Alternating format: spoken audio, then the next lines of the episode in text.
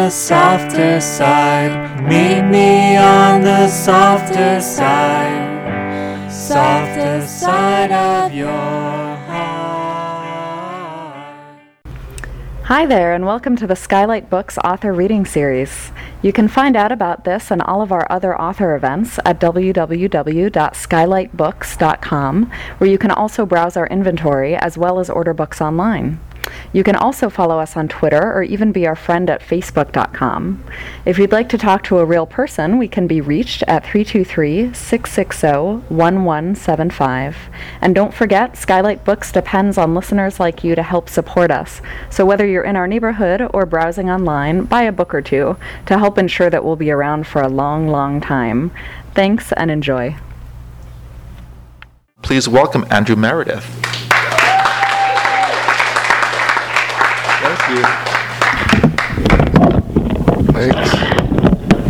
How's that? Good? Thanks for coming. I'm from Philadelphia.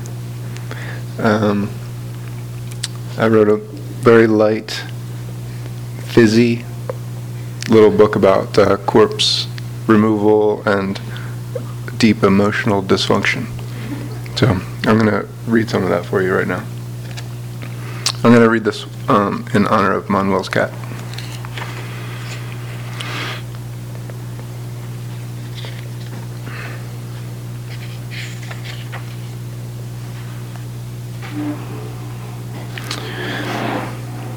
My hands shook as we pulled up in front of a tiny row home on another treeless northeast Philadelphia street.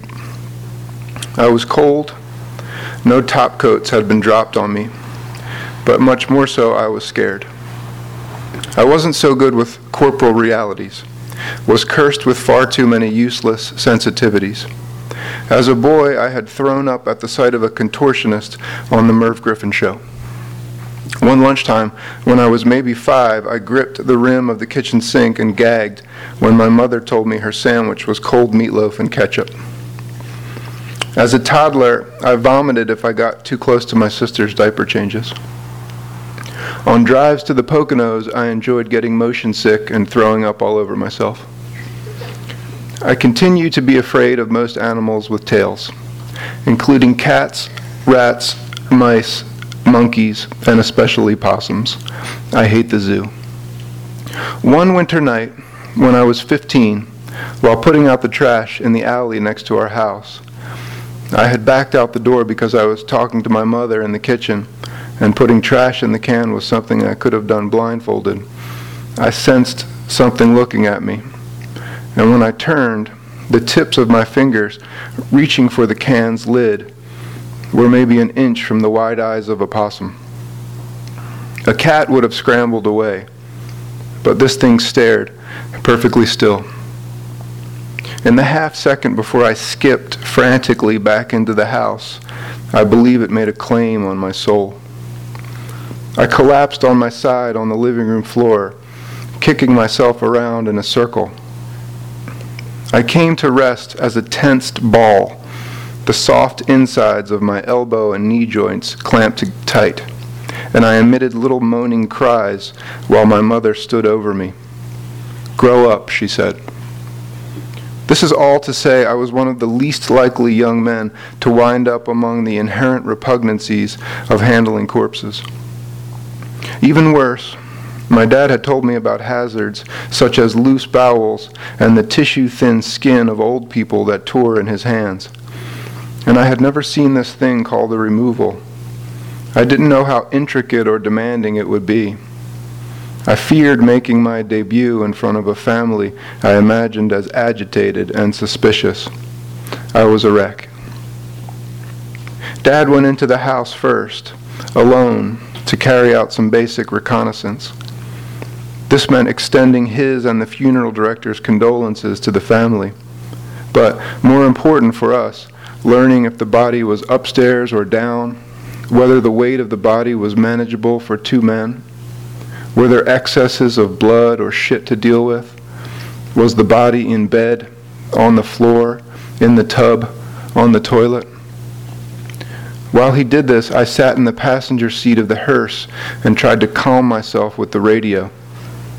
Hey guys, great topic tonight, a caller said. My answer is sure, I would let Iverson babysit my kids. At 22, I tried to spend every waking minute accompanied by noise. The sports talk station too I listened to, 6:10 a.m., had adopted its format when I was in the 6th grade. And from the first week I was a religious listener. Maybe once a month, Gaz, another friend Wilbur, or I would call the others and say, "Turn on your radio." The week before, I had alerted them like this and then made it on the air with Howard Eskin, the self proclaimed king of afternoon drive time in Philadelphia. Hey, Howard, I'd said, in a cartoonish mimic of the most nasal, vowel shifted Philly accent I could manage. Long time caller, first time listener. My question is this it's more of a technical question. Okay, he said. That yellow line across the field they put on TV to mark the first downs. Yeah, he said. Do the players ever trip over that? He hung up on me, and thanks to the station's seven second delay, I turned up the radio to tape my call. Great call, genius, Eskin said. You know what you call a guy like that? He asked his audience. A zero who wants to be a one. That's what that guy is a zero trying to be a one. All right, I'm going to go back now and read the very beginning of the book, but let me take some water. You're so quiet.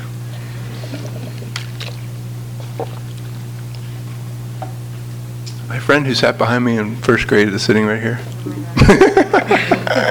we grew up two blocks from each other. All right, here we go. Dad parks the hearse at the curb under a pink petaled dogwood in the glory of that first balmy April Saturday afternoon. We're on Castor Avenue in front of a tan brick apartment building, treeless courtyard, three stories high, a block long but invisible, a place that marks the edge of our Philadelphia neighborhood and the next, a structure populated by pensioner, bachelor mailmen, and mothers and toddlers learning English together.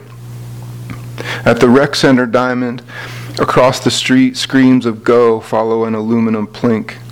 At the corner, tulips in yellow, red, violet, planted to partition the sidewalk from a tiny row house lawn, salute a crew cut man in a tank top, gold crucifix swinging as he sponges his four wheeled stereo. The fried onions from the grill at the steak shop a block away whisper that the cold and dark have passed and we've been delivered somewhere better. And yet, inside our little brick houses, these last six months, a secret part of us wondered is this the year winter doesn't end? A girthy old woman in her sleeveless summer house dress, sunlight warming her arms for the first time this year, hoses the dirt under her rose bush. She looks like a Helen. She might be a Carol. An ambulance lines up at the red light like all the other cars, in repose, maybe coming back from an oil change. Dad and I leave the car and walk into the courtyard where a man in a fishing hat and a yellowed v neck t shirt, maybe 65, sucking a cigarette, raises a hand. I'm the brother in law, he says. It's sunny, humid. Dad is 50 years old, solidly built, clean shaven, glasses, gray hair shiny and wavy like a trial lawyer's. He cuts his own hair in the bathroom mirror because he knows he can do better than any barber left in our neighborhood. I am a head taller than he, gangly, a day past clean shaven, with glasses, and though not yet balding or a mental patient, I keep my hair in a self inflicted buzz mostly because I assume I would screw up a scissor cut. If the brother in law had met us in different circumstances, when he wasn't in shock, he might have noticed the same long nose on both of these removers. Or at least he would have noticed the sweat beading on our foreheads. Or my polyester suit, a fledgling. Or how sharp dad looks. Sight of, suit of lightweight wool, loafers polished and tasseled, white pocket square, as if he'd slid dressed like this out of the womb. But the brother in law doesn't really see us. He says hello, of course, and thanks us for coming, but the living parts of him have retreated far away behind the corneas. I recognize this kind of distance. Besides, the brother in law has never seen us before and will never want to again. These who've shown up on what I guess is the worst day he's had in a while, maybe ever. We are nobodies, strangers. We aren't the funeral director who perches every Sunday in the front pew at Mass. We are men made to be forgotten, here to take away the shell of his brother in law. He'll never think on us again. I feel right away a rush from this. We're paid to be invisible. And yet there's another part of me, reasonable, accountable, buttoned down, that likes how useful this work makes me. The brother in law says Carl lived alone. We hadn't heard from him for a few weeks, which wasn't strange, but the neighbors called the cops today about a smell. He opens his eyes a little wider and shakes his head. He's been in there a while. Just as I had dismissed my dad's assurances on my first removal, I brush aside the brother in law's warning. He's not used to these things the way we are, I think. I assume I've seen and touched and smelled the limits of the job's gruesomeness. By the time we've walked the few paces to Carl's front door, I know I'm wrong again. His windows and the door are shut, but what awaits us seeps out at the first whiff, my heart feels like it might come bursting through my armpit. Dad looks at me and says, We'll be okay. When he opens Carl's front door, I have never smelled anything worse. Imagine being waterboarded on the hottest day of summer with the maggoty brine dripping from the back of a garbage truck. And we're still 15 feet from the closed bedroom. We move to the back of the apartment wheeling the stretcher, breathing through our jacket sleeves. We stop just outside his room. Dad and I don't speak, but share a look. I know in my eyes, at least, there's terror. How bad will it be in there? What will this guy look like? But there's also an element of disbelief. Have our lives really brought us here? Is Dad the guy with a book of poems? Am I the kid who won a full ride to college a few years ago? a split second where the job's simple awfulness brings into focus the downward trajectory of our circumstance.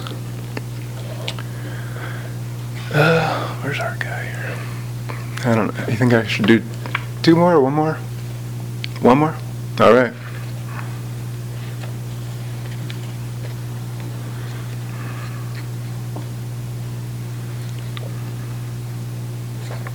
All right. This is uh, this takes place at a really terrible bar in West Philly called Foo Bar.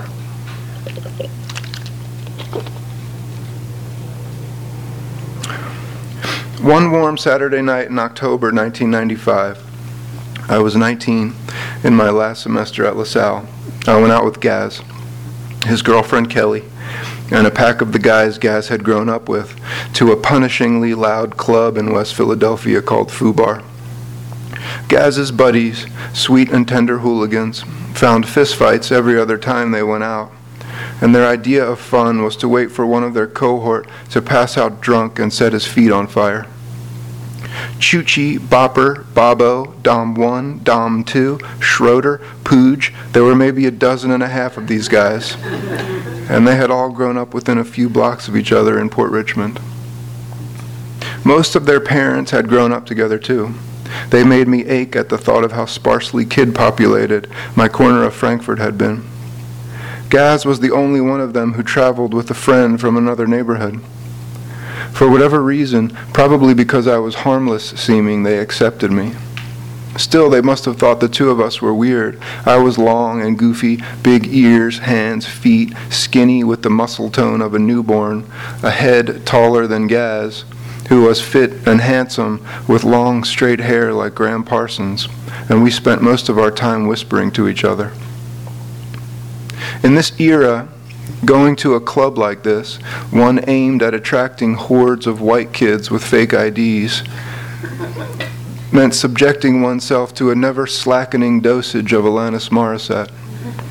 So we too spent the night conferring, huddled so as to defend the nobler flame of our culture, swallowing large amounts of bitter Yuengling porter, as was the custom, while mixing in occasional shots that were thrust toward our faces by friends, kamikazes, Alabama slammers, lemon drops, and straight up doses of Jägermeister and Goldschlager. Green, listen, green is not better than reckoning. It's not. Let me just say that because that just that just feels important to say out loud. Here's a question for you. Does reckoning have hair shirt? Does green have harbor coat? I am not the type of dog. The real killer, you know what the real killer is. Tell me, is world leader pretend? I sit at my table. Seems like it's all, it's all for nothing. The one song on that record, though, you know what it is, the one we'll be listening to in 50 years. Do you see that ass? Talk to her. I need an ass like that. Go talk to her. Maybe in a minute I will. The one I want to hear when the lights are out and I'm in a fight with Kelly and nothing's making me feel better. Yup. The one that may or may not put a lump in my throat every time I hear it. I know. Say it. You are the everything.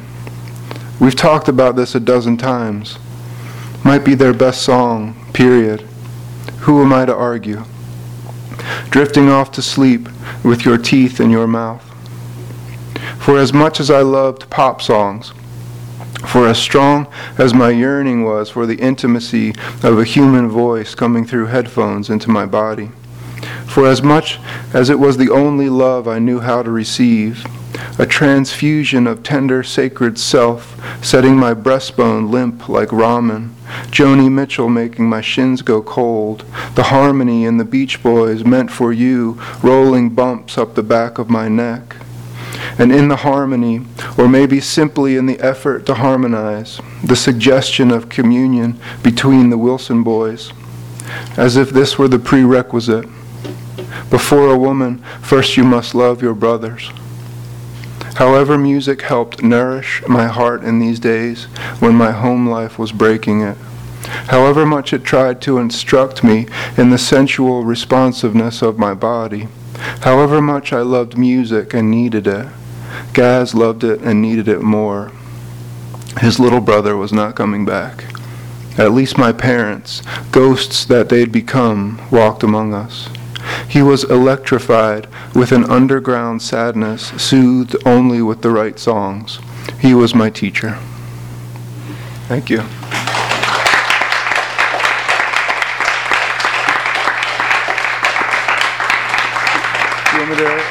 I'm going to take some questions. Anybody want to know about dead bodies or anything? How bad did it get? I mean, were there bodies that have been? Yes. Did I Yeah, get decomposing? Like, for sure. Yeah.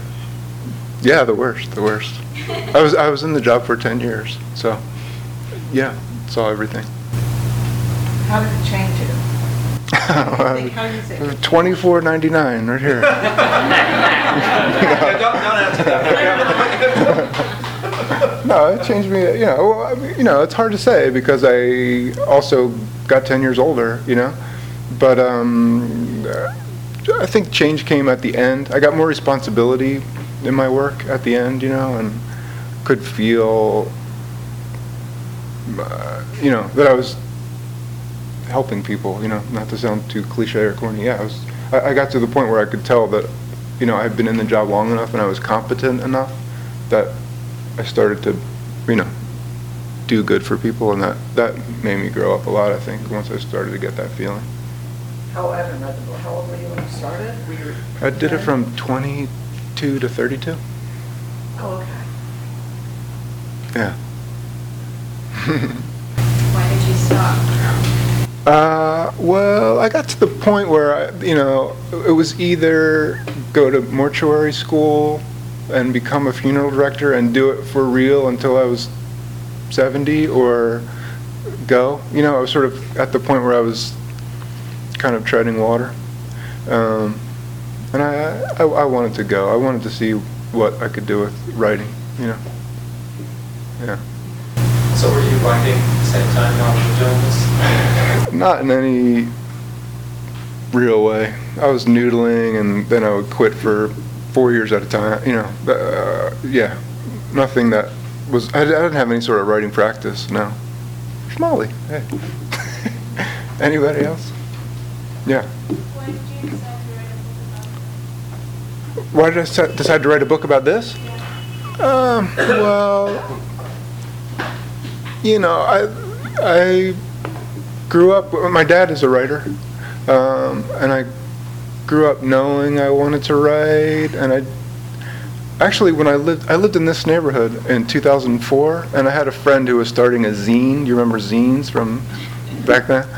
Um, it was a zine about weird jobs, and she said she asked asked all of her friends, "Will you submit a little five-page essay about your worst job?" And I wrote, um, actually, the section that starts the book. I, I wrote like the kernel of that part, and I thought, "Oh, I have something here." And then I went to graduate school, and I wrote a few more. I was in a nonfiction seminar, and I thought, "Oh, well, I, you know, I have some good material." For this class, you know, and I wrote a few more parts, and a teacher sort of said, you know, you should really try to make a book out of this. And that was it, yeah. All right. Oh, sorry. Sorry, are you saying you took one nonfiction writing class? Because it's second to the Oh. book that I'm reading on how to write fiction with nonfiction tone. Maybe.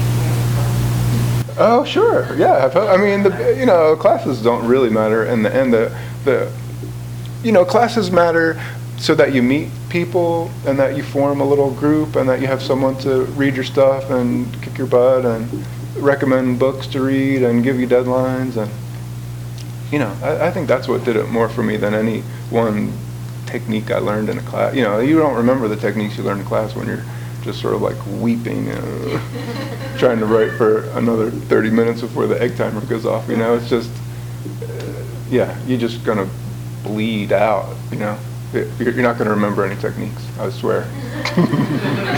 yeah. What's next for you? Yeah, I don't know. I don't know. I, I probably have, you know, three months of rent left in the bank. So, yeah, I might be a temp. You, you have a job offer? Yeah, I don't know. I don't know. I'm, I'm trying to write a novel, but uh, yeah, it's gonna be gonna be a tight one. Yeah, I might be, you know, I have experience. I could find work. Your novel be done in three months? Oh God. If it sucks. Yeah. if someone will pay me to write this sucky novel, yeah. Yeah, I don't I don't know. We'll see. Thank you very much. You've been listening to the Skylight Books author reading series. Don't forget that you can check out this and all of our other great podcasts at www.skylightbooks.com. Today's music was provided by Fragile Gang. You can check them out at MySpace, Facebook, and the iTunes Music Store. Thanks for stopping by, and we hope to see you soon.